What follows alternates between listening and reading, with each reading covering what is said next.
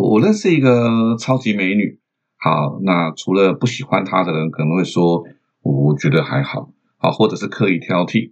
那么其他认识她的人都觉得她真的是蛮美的，但她老觉得自己不漂亮啊，不是嫌自己的眼睛不够大，哎，就觉得鼻子不挺啊，不然就是偶尔时不时的抱怨我最近变胖了啊。她真的很美，学历也不错哦，但说到自信啊，她绝对不及格。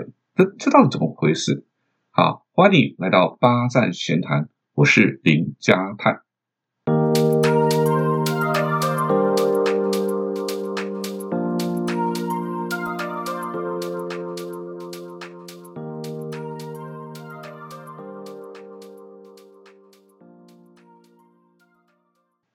说到美女啊，如如果给你一分钟，好，给你一分钟，说说看。你心目中美女的标准或条件是什么？你会说什么？我想大多数人大家会说啊，长头发啦，瓜子脸，然后双眼皮，大眼睛，啊，对称的五官，丰满的胸部，修长的大腿，还有这个皮肤非常好，对不对？啊，一边说，脑海当中也会浮现几个美女的形象啊。当然，你也可能会说，美女这些标准哪有标准答案，对不对？那最后再补上一句话，见仁见智吧。对“见仁见智”这四个字听起来好像挺客观的哈，但它依然还是有一个没法逃离这个有标准这个框架，对不对？只是哈，这个标准可能跟别人不一样而已了哈。当然，我我觉得美这件事情有标准也不是坏事，因为毕竟有标准才能让人去判断、去依据、依靠，对不对？好，但是我们怎么去看待这个标准？好，对自己的影响有多大啊？我觉得这才是重点。先来聊聊三寸金莲吧。其实学术上的说法叫做缠足裹小脚，好，那为什么叫三寸金莲？就是三寸最漂亮，也就是十公分啊。那如果大于三寸呢，叫做银莲啊，银莲。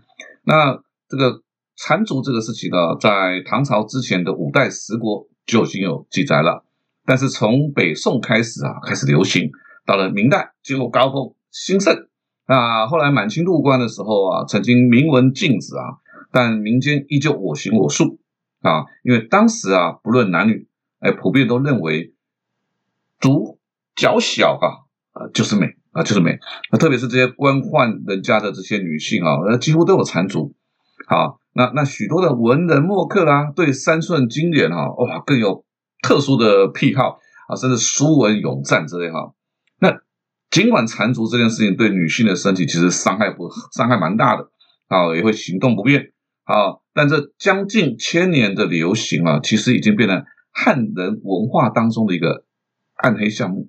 好，那如同我的现在的这个街头领域的医美啊，对不对？让多少男女啊，为了让自己更好看、更年轻、更性感、更轻盈，哇，勇敢的躺在手术台上。当然，我们也偶尔会看到一些因为医疗纠造成的纠纷的社会新闻啊，冲突这个打官司。啊，甚至因为一些不明的原因爱美，却丢掉了自己的性命，这种遗憾呢。所以啊，这个世上啊，早已经没有了残足啊，但这个审美观呢，对人的影响依然呢很强的。好，我第一次感受到这个标准对人的影响啊，是我在第一份工作的时候。好，第一份工作的时候啊，我记得是就别的店的一个女同事啊，有一天呢。就看他戴一个大大的太阳眼镜。啊，那是冬天嘛，冬天没事戴个大大大的太阳眼镜太不寻常了，然后我们就好奇，哎，就跟他们的同事打听一下，好，我们来觉得哦，原来这个女同事啊，去割双眼皮了，啊，割双眼皮了，所以她一段时间都戴着这个太阳眼镜。啊，后来呢，太阳镜终于拿下来了。好啊，不知道那时候 是因为这个医疗技术的关系，还是怎么样？我们觉得他那个双眼皮真是超级不自当。好，但是有可能是我们觉得我们先入为主的观念了啊，我们一直都认为其实不割的时候比较好看。啊，我们觉得他以前单眼皮的时候比较好看。好，那当然随着这个时代的推进啊，现在哈这个对于美女啊又多了什么马甲线啊、人鱼线啊这些新的名词出来啊。那其实这些标准的背后啊。都蕴藏着这种无限的商机啊！你知道，就像那个手摇饮料店一样啊。我小时候啊，那个市场里面卖的这种饮料，大概就是冬瓜茶啦、杨桃汁啦、青草茶啦这种纯粹也比较天然的饮料。那可能消费者喝腻了吧？这种简单的饮料就觉得好像没什么，啊，又或者这些呃业者创意大爆棚啊，又或者业者哎想把饮料的价格抬高，哦，从珍珠奶茶啦到现在哇，每年都有不同的流行和创新啊，这饮料哈越越来越花俏，消费者的选择看起来也越来越多，但是饮料的价格哈也越来越高，所以假如有一天呢哈。如果人们不再有那种共同的审美观，虽然我觉得不会有这一天了哈，但是啊，那我想如果有这一天的时候啊，那大概什么医美诊所啦、化妆品啦、SPA 啦，哦，甚至这些这个这个健身房哈，大概都会雪崩消失啊，只留下一小撮吧。所以无法改变的事情哦，我们就不聊了。那我们来聊一件另外一件有有趣的事情。我为什么想谈这件事情啊？其实有一天啊，一个朋友传了一个二三十个。大陆美女的这个一个影片给我，好，我就又发给其他的朋友一起欣赏。结果其中有个朋友呢，就回给我一句话：怎么看来看去都差不多？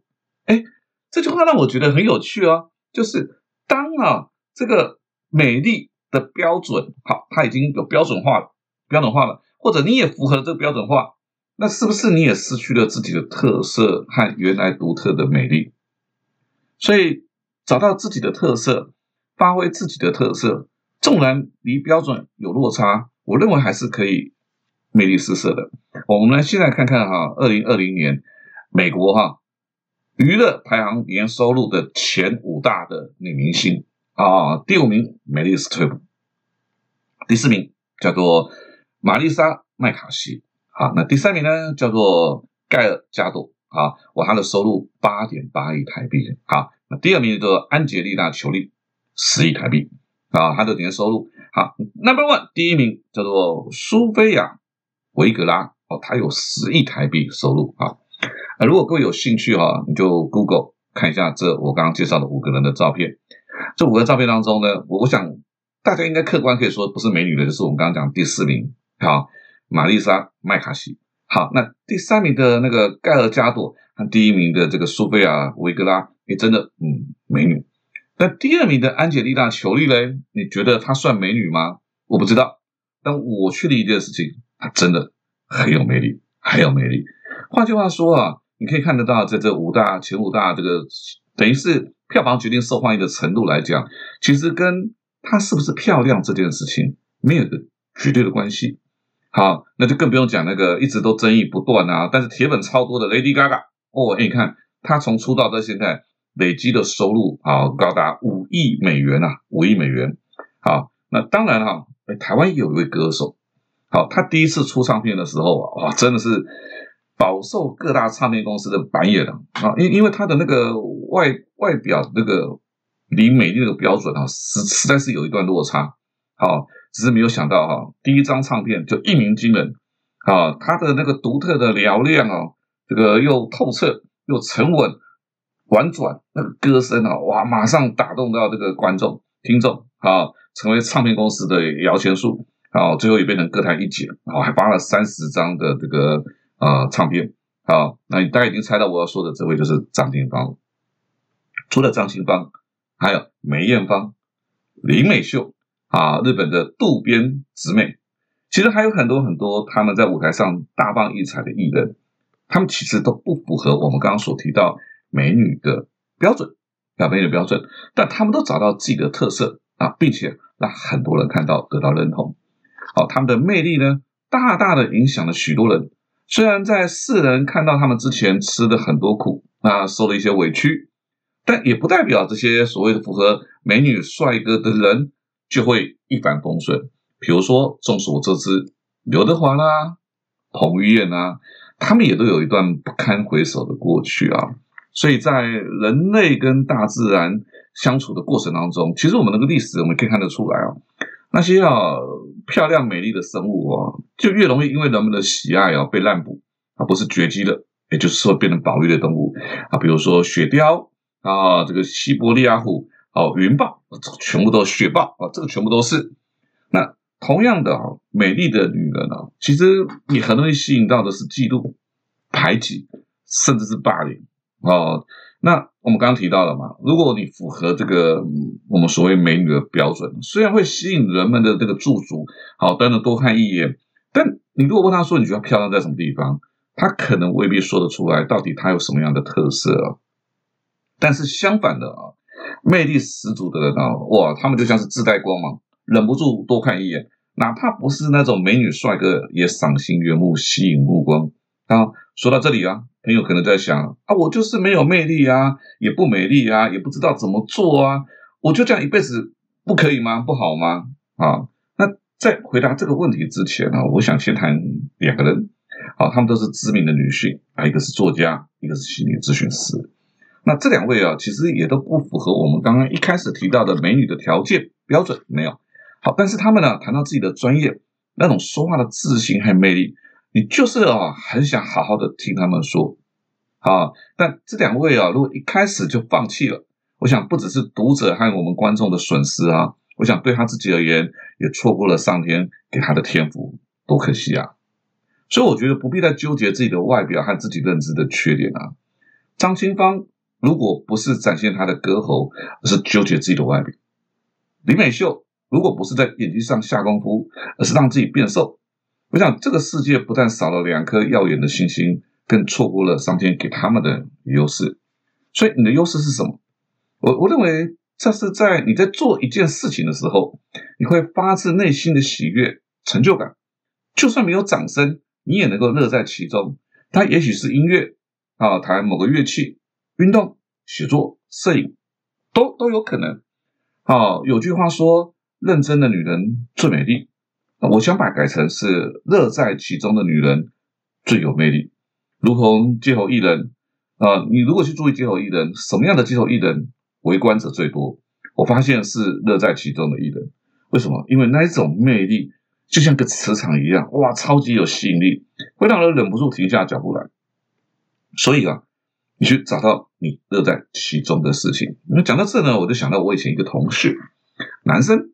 啊，一样用帅哥的标准来讲，他也绝对不，绝对不是满，不要说不是满分啊，我觉得可能连七十分哦都不到啊。第一个就是高度啊，他大概只有一百六十几公分，长得也普通啊，身材呢还有点微胖啊，不是那种很不是那种瘦的那种苗条，不是好，可是呢，哇，超多女生喜欢他的，为什么？他就很会讲话，他就很会讲话，所以啊，其实外表。当然不能说不重要，我觉得更重要的事情是发挥自己的，找到自己的优势。那第二件事情啊，这个先出个问题啊，张惠妹阿妹啊，杨丞琳、孙燕姿、香港的钟欣桐、阿娇，这四个女艺人的共同点是什么？嗯，想得到吗？啊，如果你想不到，那我来用选择题好了。啊，第一个是长头发，那第一个腿很修长，第三个。脸上有明显的痣，我讲这样子提示应该很清楚了哈，你应该会选择三哦，答案就是三，没错，他们四个人的共同特色就是脸上有个痣，有个痣。好，其实哈，这个很多人都会对自己的脸上的痣哈，这个感到讨厌甚至厌恶啊，所以要去医美啊。但是这这四个我们刚刚提到的这个艺人啊，反而是因为他们脸上的这个痣啊，变成他的特征，好，完全不损他的魅力。啊，甚至这个字就变成他的，我说他的特征啊，是他的符号啊。比如说玛丽莲梦露，你看所有玛丽莲梦露的一定要能像他一个字啊，那个字。我就想到以前哈，我有个女朋友长得也不错，也很懂得打扮。有一天呢，就我看到她戴口罩，我就以为她感冒了。后来呢，她才说她去镭射这个脸上的雀斑。好，我我很天真，我就说哇，那是不是镭射一次以后就不用了？她说没有，半年还要镭射一次。哦，我就觉得。好勇敢，其实我都觉得他那个雀斑呢，真的很可爱啊，很有特色啊。但他一直很在意，所以所以就去镭射啊。所以如果啊，我们可以欣赏，对不对？哈，我们可以欣赏岁月在阿妈脸上留下的皱纹，皱纹，我们还会觉得说啊，这个皱纹很美。能能不能啊？我们也一起来欣赏上天给我们无损雅观，反而增添个人特色的一个特征。好。所以，不管是单眼皮、双下巴啊，胸部平平的雀斑，好的不影响健康的肉肉的，其实都可以变成自己的特色。那为什么一定要满足某些人的审美眼光，得到他们的认同赞美，还觉得自己美丽动人？啊，我记得去年夏天啊，很热嘛，我在公车上面有看到一个女生，她她没有那种很丰满的胸部，但她穿了一件蛮性感的衣服，我就忍不住多看她几眼，不是因为她暴露了，而是我就觉得她那样子，她把她打扮的很好，我觉得超级有魅力啊，让我。很忍不住想要看那种很有自信，所以哦，你干嘛用别人的感受、解读、评价来改变自己，对不对？却没有倾听自己内心的声音。好，我觉得现在的女生的受教权既然已经跟男生相同了，经济独立也不要再依赖男生了。好，那就更别说出应该要活出自己。为什么在意别人怎么去看待你呢？好，更不能因为大家都觉得这是理所当然，你就忽略了自己的声音。所以从虎年开始。我想，不论男女，祝福您随时随地活出自信，绽放自己的魅力。八站闲谈，捕捉您平时错过的风景，发现被忽略的观察角度，让生活多一点乐趣，人生多一点厚度。如果你有任何想要跟我分享的事情，可以搜寻我的脸书粉丝团“八站闲谈”，也别忘了帮我留下五颗星。我们下次见喽！